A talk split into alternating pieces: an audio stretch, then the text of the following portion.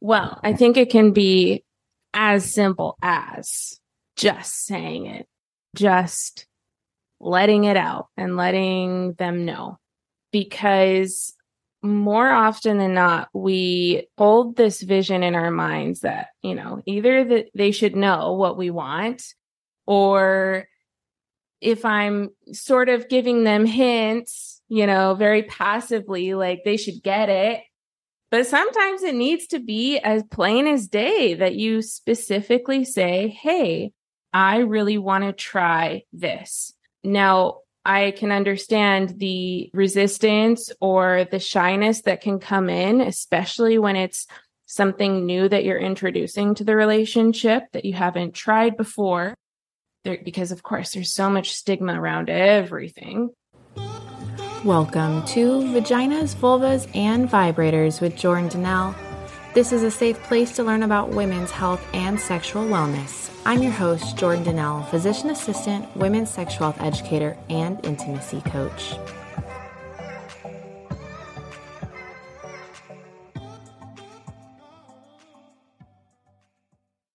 Welcome to the second live podcast recording. I am so excited to be here today with Elan. We are talking all about pleasure and erotic confidence with our live interactive audience today. You guys can share. so, I just want to start by doing a brief introduction. Tell us a little bit about yourself, Elan, and kind of what you do before we jump right into the questions with the audience. Yeah, so I'm so excited to be here, first and foremost.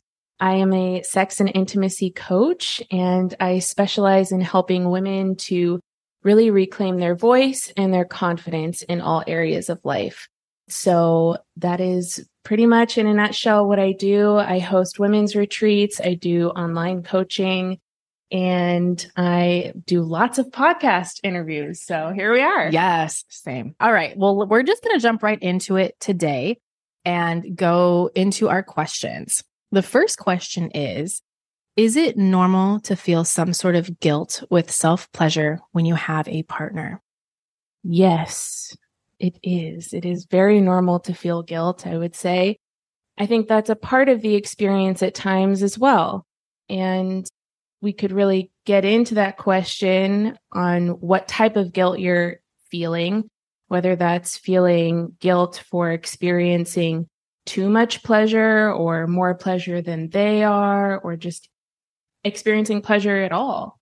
But I think it's really about working with the guilt and creating a better relationship with it rather than just trying to not have it in the first place. Yeah. And I think that, like you said, it's, it's normal to have guilt with self pleasuring. But I would also like to emphasize that you don't have to have guilt for self pleasuring and you deserve all of the pleasure that you want. And it doesn't have to be partnered. You know, with self pleasuring, I think the biggest benefit is learning what you like, learning about yourself, which allows you to bring that into partnership too. And so there are a lot of advantages of self pleasuring that your partners actually get to enjoy too. And so I think that there's a, definitely a lot to work with there and that it is something that can happen, but you don't have to experience that. And definitely something to explore further to see where is that coming from. Yeah. That was a good one. That was a good question. question. Ooh, I like this. Okay. I have been in an on and off tumultuous relationship for years and find it so difficult to open up sexually to other men. Do you have any suggestions for how I can let go and get back out there sexually? I would say the first step in this process would be coming back home to yourself mm-hmm. and spending time. I don't know if celibacy is the answer for you. You have to feel into that, but taking time to really create a foundation and home within you first and foremost before you let that energy be shared with somebody else sexually. That is really what comes to mind for, you know, as the first step. Yeah. Getting back out there sexually. I think that it really is important to to like come home to yourself. and really decide like a cord cutting ceremony. Like cut the ties with the relationship. The longer you're holding on to that, the more it's going to continue to be there and prevent you from seeing other people or having other relationships. So I do think that cutting the cord, cutting the ties with the person, the individual can be really, really beneficial as well. And that will help allow you to be more in like a place to go inward. Yeah. And I would say add to that, gaining clarity on what kind of relationship you want and really journaling it out the specifics of what made this relationship tumultuous and what do you want to experience going forward? Because there is a shift in energy that takes place, right? And sometimes that shift in energy feels either boring to your nervous system or it mm-hmm. feels like doesn't feel right.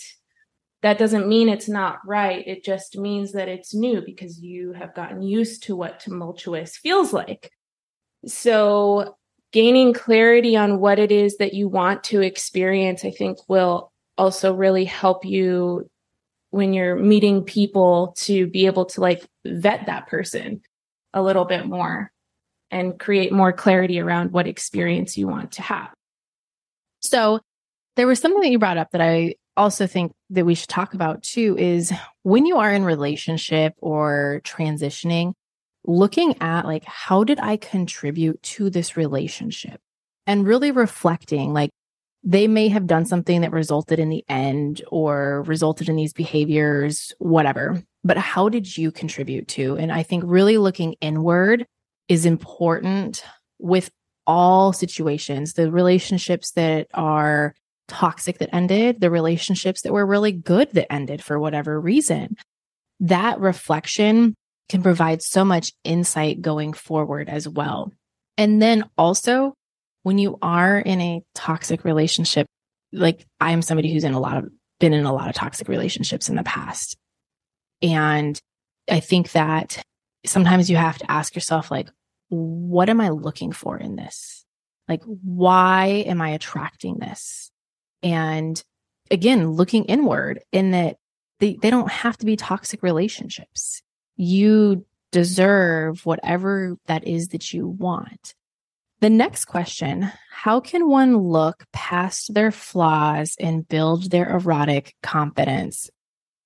I love this question. Yes. I don't believe that it's looking past our flaws. Mm. I believe that it's actually facing them face forward, meeting them and loving them, right? Creating again a better relationship with what we perceive as our flaws.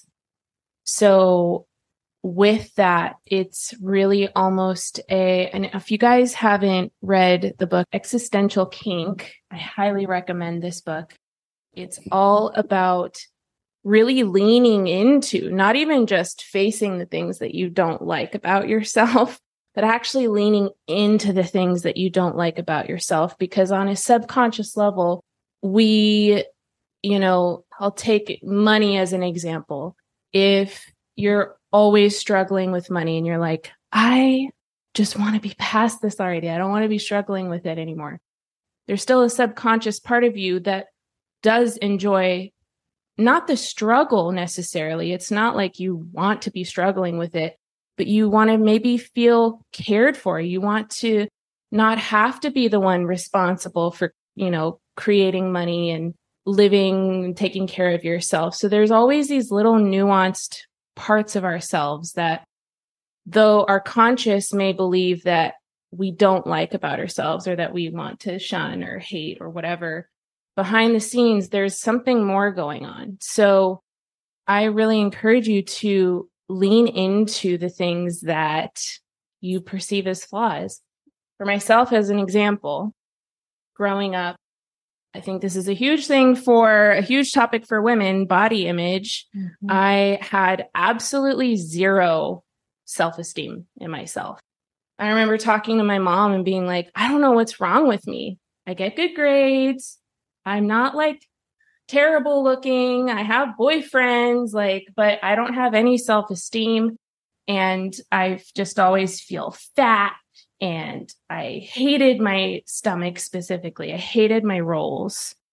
And when I was going through my own healing journey of truly accepting and loving my body and my flaws as they were, I learned to first accept them, neutralizing the energy around mm-hmm. my body rolls, my tummy rolls. But then I started to play with my tummy rolls when I was masturbating or during sex, like I would hold my stomach and through that, I really learned how to almost turn it into a turn on, which is, I think, just so beautiful when you can actually go through that journey and, and experience that for yourself.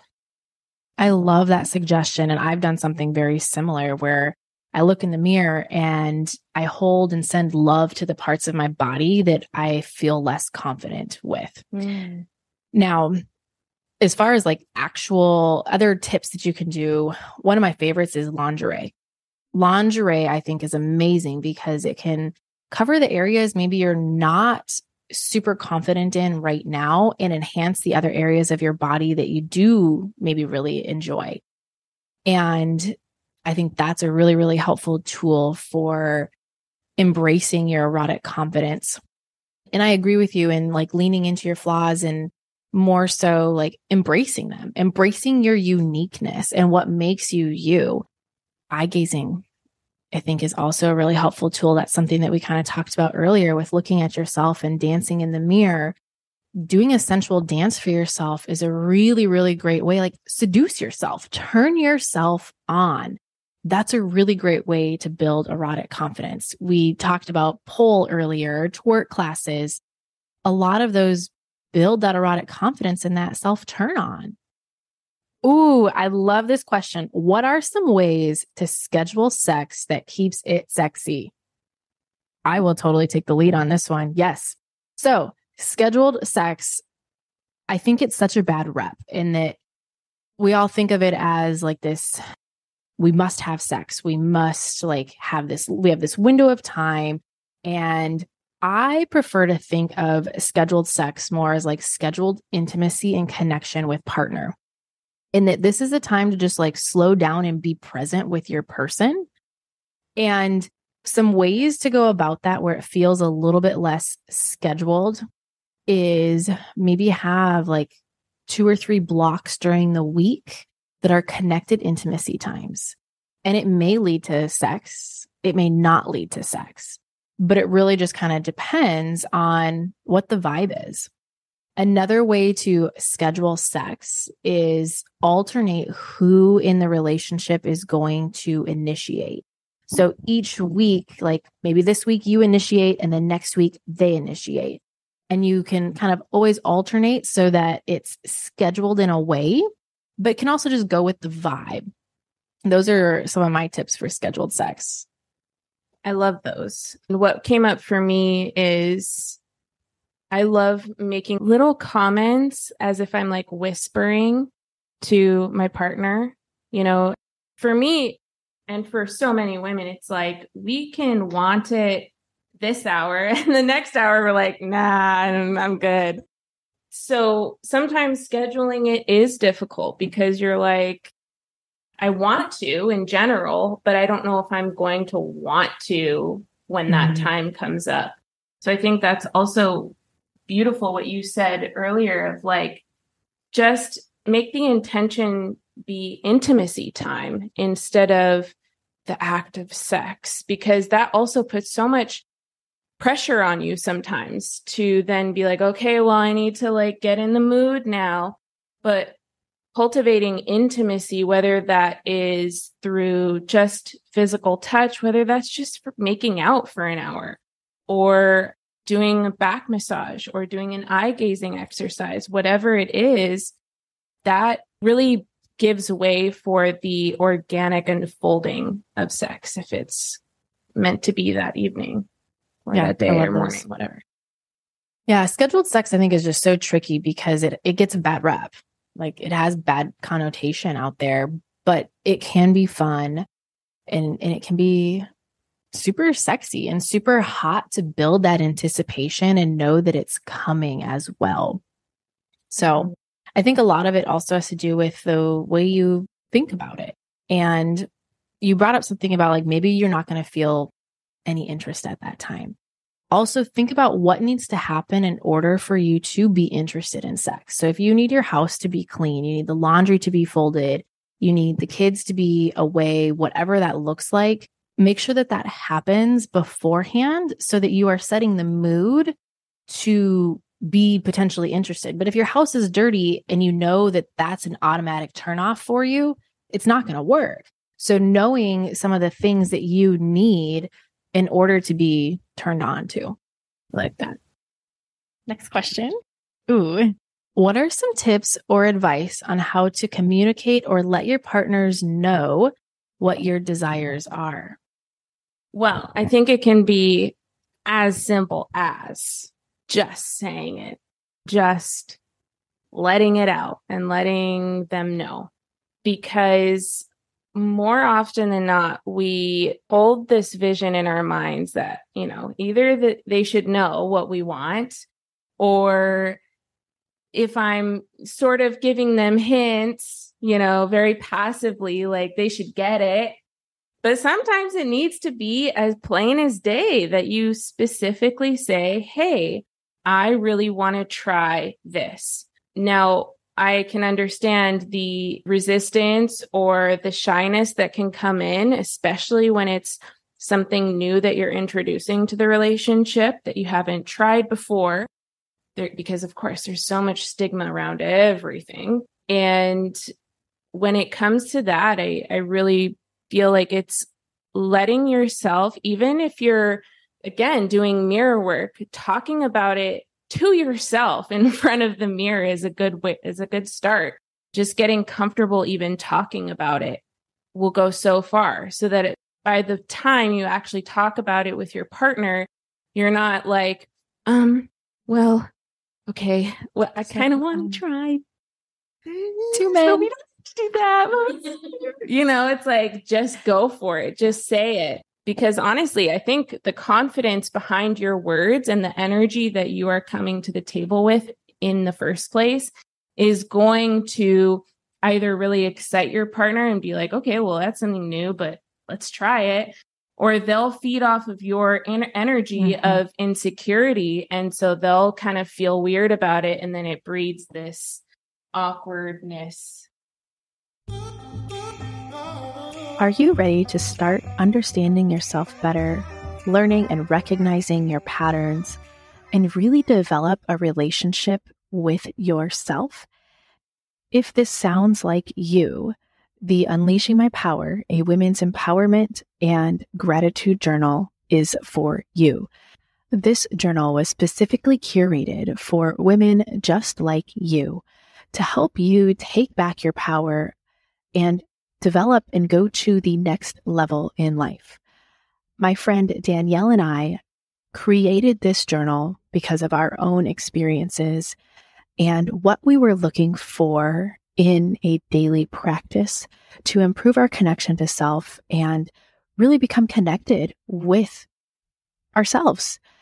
This is game changing. And the feedback that we are getting from other women who have started using this journal is absolutely amazing. You can find it on Amazon or you can go to jordandnelle.com slash journal and it'll take you right there. I hope you enjoy. Be sure to go snag yours right away and leave me a review. Tell us what you think about it. Slide in the DMs. I know that your life will change when you start using this journal. I 100% agree. And I think too, talking with like girlfriends or in spaces like this can really help build your confidence in talking about that so that when you take it to your partner, you're able to confidently state it. Or you can just practice, like tell a girlfriend that you feel safe with, like, hey, I want to practice saying this. So practice conversations. One other way, like if there's still resistance to that, which I totally understand that for a lot of people, there still that there will be. You can get like a piece of paper and both of you just write down like different ideas and put them in a jar and draw from them. Or you can get like a want, will, won't list and cut it all up into strips and put it in and draw them out and then have conversations about everything. So it's just opening up the floor for conversations around sex and desires. And that may lead to you both being like, Ooh, that sounds really interesting. So it's, it's more of a beat around the bush type approach, but again, just opens up that open communication for further conversations about your desires. Yes. And that just sparked an idea for me. There is also a kink test that you can take online with your partner separately. They take it, you take it, and it has every single kink that you could ever think of. And you'd probably learn a lot from taking mm-hmm. it because I did. I was like, I don't know what like a lot of this stuff even means. Great learning moments, but you take the test. It's basically the same thing of like, would be willing to try, love doing it, would not do this.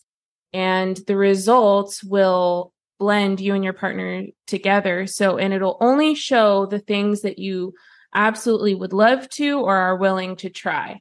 So if there's a mismatch on like, oh, I love this, and he, and they're like, oh, I'm not gonna do that at all, it won't even show in the results. Oh, we need the link for this. Well, we'll provide. We'll provide. We'll send that on an email that goes out after the show. Yeah. The other thing I wanted to actually bring this up earlier in the evening. There is something called the erotic blueprints. And somebody was talking about being very sensual and liking touch and the scene and sense. And that is the sensual erotic blueprint. But there are five different blueprints. You have shapeshifter, which means you do them all, energetic, where it's all energy based. You have your sexual, your sensual, and then you're kinky. And that can be another tool to really help open up conversations about sex and pleasure with your partner and better understand what you need in relationship and in sexual experiences. For me, I find that it helps me understand my partners better and what they need so that I can make sure to like be a little bit more considerate. Absolutely. Yeah. All right. Our next question how do I get my partner more involved with the tease and lead up to sex? I have had conversations about foreplay. So, oftentimes, teasing, foreplay, this kind of also blends with what we were just talking about the erotic blueprints. These elements can be more challenging and difficult for certain ind- individuals, especially for men, because they tend to be more sexually driven. It's more of a physical, like, oh, I'm ready, can go now, you know? And women need more foreplay, lead up, like sensuality, energetics. And so I do feel like if there is a mismatch, that it is our responsibility to convey and to communicate what it is we need, right? And so if you've been trying to talk to your partner about like, hey, can we have more foreplay? And then it's just still not happening. It's most likely because they still don't really know and understand or have an education around what or how to properly give you that. And so I think it's a great learning opportunity for them in one instance for you to specifically create or cultivate like ideas. Maybe you're like, this is how I want to be led into sex.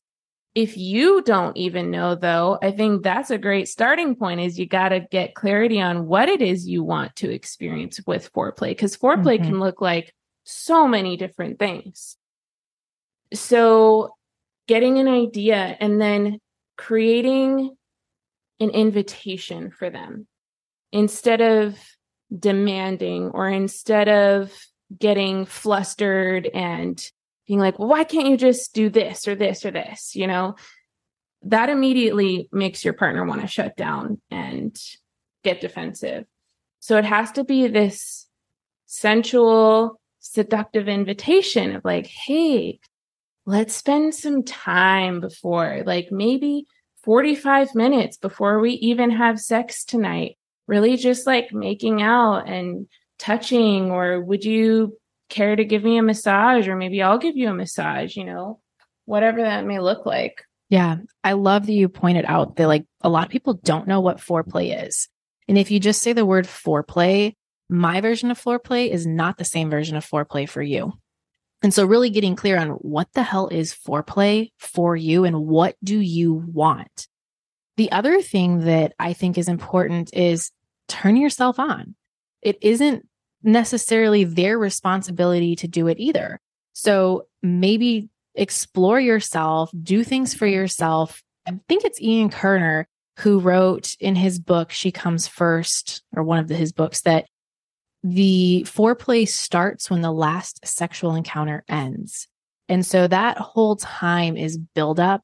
But doing those erotic things for yourself, those sexy things for yourself is going to help turn you on and get you excited for the next encounter. So I wouldn't necessarily leave it all to them, but also being very clear. And, and if you just say, like, I want foreplay, what's foreplay? I mean, that's like when we say, I, I want pleasure. You know, before the podcast recording, we were talking about pleasure. Well, what's pleasure? How do you define that? Because there are so many different ways. And I think that's where it gets really tricky with sex is there are so many different definitions and interpretations that we have to be really clear and have the language to explain what we actually mean. And I know in the work that I do, one of the biggest things is learning the language to communicate what we want. Amen. That felt so juicy. Yeah.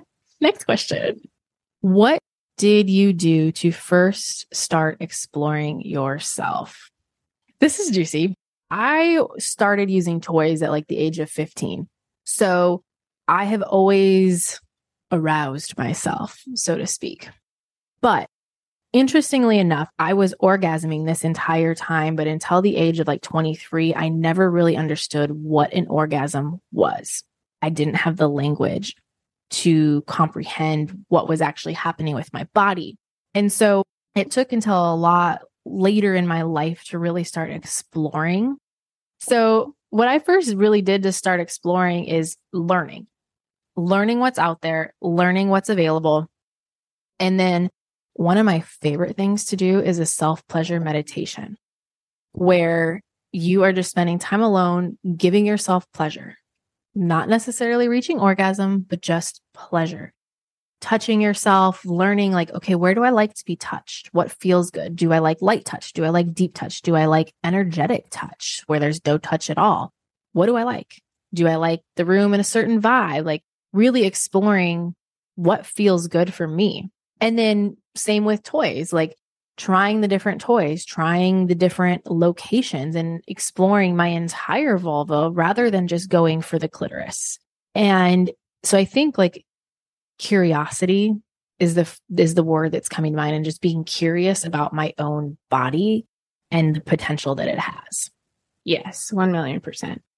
Starting to explore really for me was allowing myself not to be goal oriented. Because for me in a majority of my life once i started having sex i mean you know apart from this religious shame and everything i really was so goal oriented and i came at it from the perspective of you know a male in that you have sex to climax now I never climaxed with any guy until I was like 25 and I thought I was broken, but I faked it. Mm-hmm. And that was sort of like the end goal. But in exploring myself, it's really not about the orgasm. And I want to just hammer this point home of like, it truly is not about the orgasm. Just focus on different techniques instead of you know, finding the one thing that makes you climax every time and then just doing that repetitively. Free yourself from that that mindset and be like, okay, how can I touch myself differently? Instead of always going in this motion, what if I spent time like, you know, caressing this way or actually like just doing different things and meeting the moment where it's at. If it doesn't necessarily feel good or feel bad, observe it. And that's, I think, going back to the curiosity. Yeah. I think just staying curious with yourself, mm-hmm. 100%. And also, we change over time. Our bodies are constantly changing. There are periods of life where they're going to change more childbirth, menopause. That has a lot of changes. And then there's also the hormonal standpoint that plays into all of that, which could be a whole nother rabbit hole we go into. But what feels good today may not feel good tomorrow or the next day or mm-hmm. next year or five years from now. So continuing to explore your ever changing desires and interests because they're just not the same. Mm-hmm. The other thing that I've talked a lot about on social media and on the podcast before is the pleasure rabbit hole. And that when we do the same thing every single time because it works, that's great. It works. But what you're doing is you're sending to your brain the signal to receive pleasure in this one way. And so when you are able to explore without a goal, with just pleasure and just what it is in mind, you're able to open up your brain wave sensations, neurons, neural pathways. Thank you. To receive pleasure in other ways. And that's one thing, like if you're somebody who wants to receive more pleasure in partnership or or on your own or whatever that looks like that's a really great way to start training your body to be more receptive to other sexual pleasure. Yes. All right. Can you tell me more about bondage? Do you like bondage? Yes, I like bondage. Yes. What's your favorite type of bondage? Shibari. Ooh, tell us about Shibari. So, shibari is actually an ancient Japanese technique that was used in war, actually, that has crossed over into the sexual realm. And there are so many different ways to be tied, whether it's your whole body, whether you're suspended, whether you just have cuffs on you. And the experience is truly supposed to be a meditation of both the giver and the receiver. So, really, it's about the surrender for the person being tied. And it's about creating the experience of surrender for the person who is tying. I don't mean to say that the person tying well, they are in more of a, a dominant position inherently, but it's not about being a dominatrix in what we uh, general society views as dominatrixes to be it's very skewed. But anyway, it's really about just surrendering into the experience and feeling the sensation of rope with every single line that gets crossed and that gets looped through, being so present with it. It's such a beautiful space to be in, and you can get into a really beautiful subspace with it. And it has helped me heal a lot of my own anxieties around being held down and being tied up and restricted. It's been a very ther- therapeutic modality for me. There's so many different types of bondage one of my favorite places to actually explore bondage is at like a sex club. So House of Black is predominantly like a BDSM sex club. And there are, I think that sex clubs are great because they generally have different rooms with different types of activities to explore. So you have like the cross that you can use. You have different types of spanking tools. Usually you're going to need to bring those yourself, but like floggers versus like horsehair. You can use metal.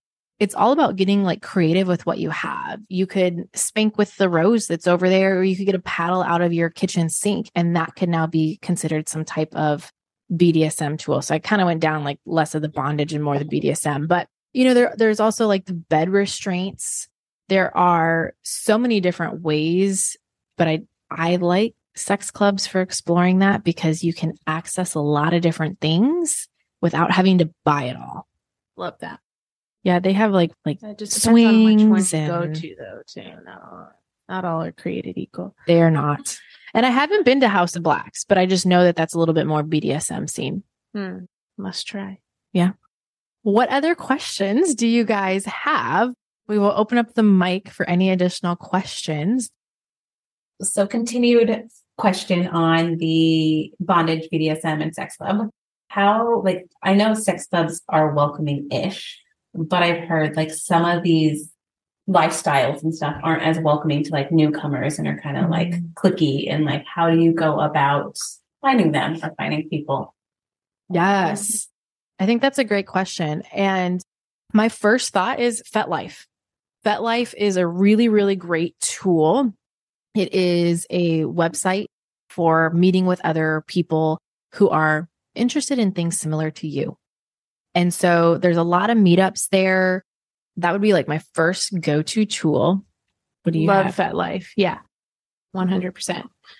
I was just going to make a comment on different communities being welcoming and not because I've experienced both sides. I've been to different like orgies and more house parties that have not been very inclusive and definitely were very clicky. Like I would go and everybody seemed to know each other and they were, it was just a, almost a little like weird incestuous vibe. Like they were all poly and they were all intermeshed.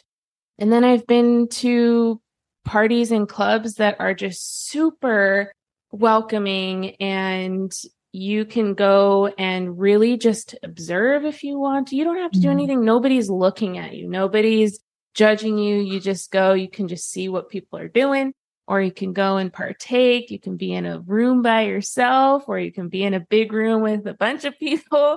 But I would say it's intention is a huge thing.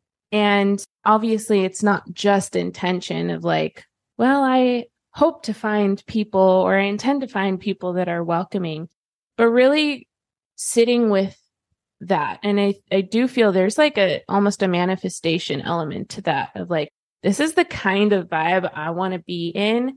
And in time through trial and error, you do find the different venues and different parties that really do mesh with you. So there is an exploration aspect, I think, just like letting yourself be in different environments to see what you like more than others. Yeah. I haven't had a non welcoming experience, but I also haven't been to a ton of places. And so I think for me, FetLife would be the go to just to meet similar people and start having conversations there. It's kind of like the easiest way to explain it if you don't have FetLife is like a Facebook for kinky people or for people who are wanting to explore. And not everybody there is participating in anything. Some people are there just to observe. Some people are there to play. But I think that's a really great starting point. Thank you for that question. Who else would like to come up to the mic and ask another question?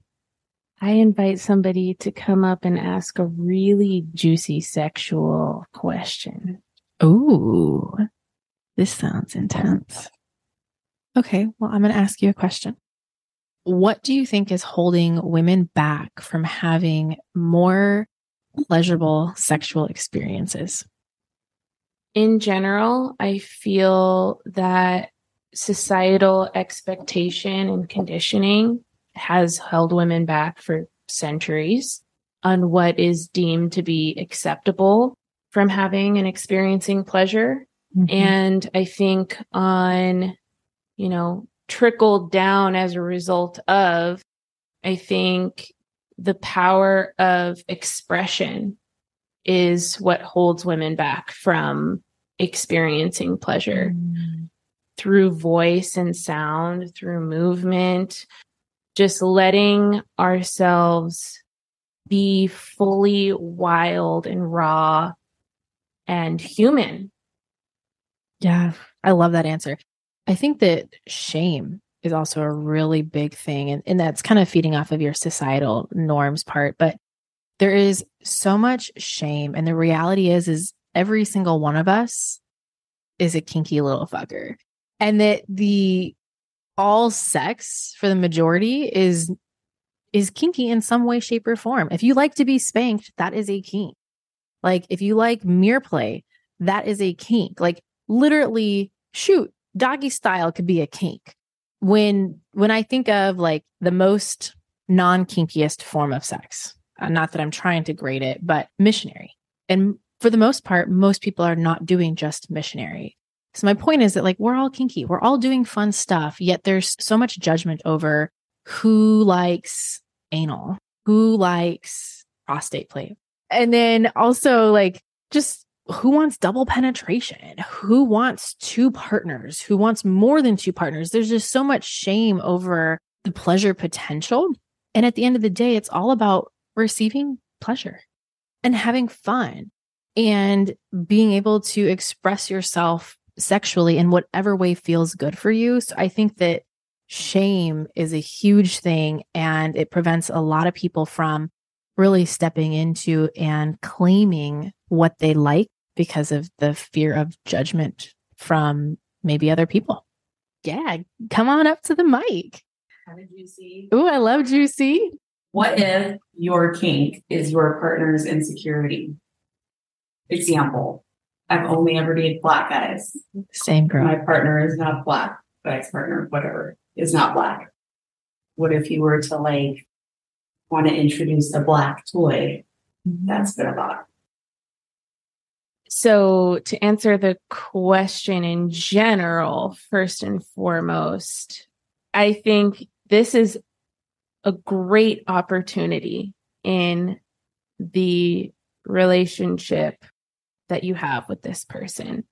Because here comes a moment where there is you wanting or being really into something and them having a direct experience with that and it being a point of insecurity. So I think there's this point that they also in the situation need to feel safe and they need mm-hmm. to be able to feel that there isn't like some threat to the relationship, right? So getting more granular with it in the context of you wanting to bring in a black toy when that partner is not black, I think is a great it starts with a conversation. It starts with like, hey, I'm really into this. This doesn't mean that you're not good enough. This doesn't mean that I want that over you. This doesn't mean that you're not good enough in any way, shape, or form. It's for me, this is an addition to the experience. Like, this is just to like, honestly, it helps bring you and your partner closer, if anything, right? Because if you get to experience what you want to in that moment, that's a point of like, wow, I love this. I love being able to experience all of this together. And as much as you are able to convey that to them, I think they'll be able to feel safe and sort of, oh, okay, relax into the experience more and more. And I think it, it takes time too, sometimes. It's not just this like one conversation that you have where you're like, I want to do this. And then you get impatient with it. You also have to have patience with your partner. Yeah. And I think that safety is really important in that having a conversation about is that something that they're comfortable with? Like, are and are we going down the route of I want to make you feel insecure? And that could absolutely be a type of kink.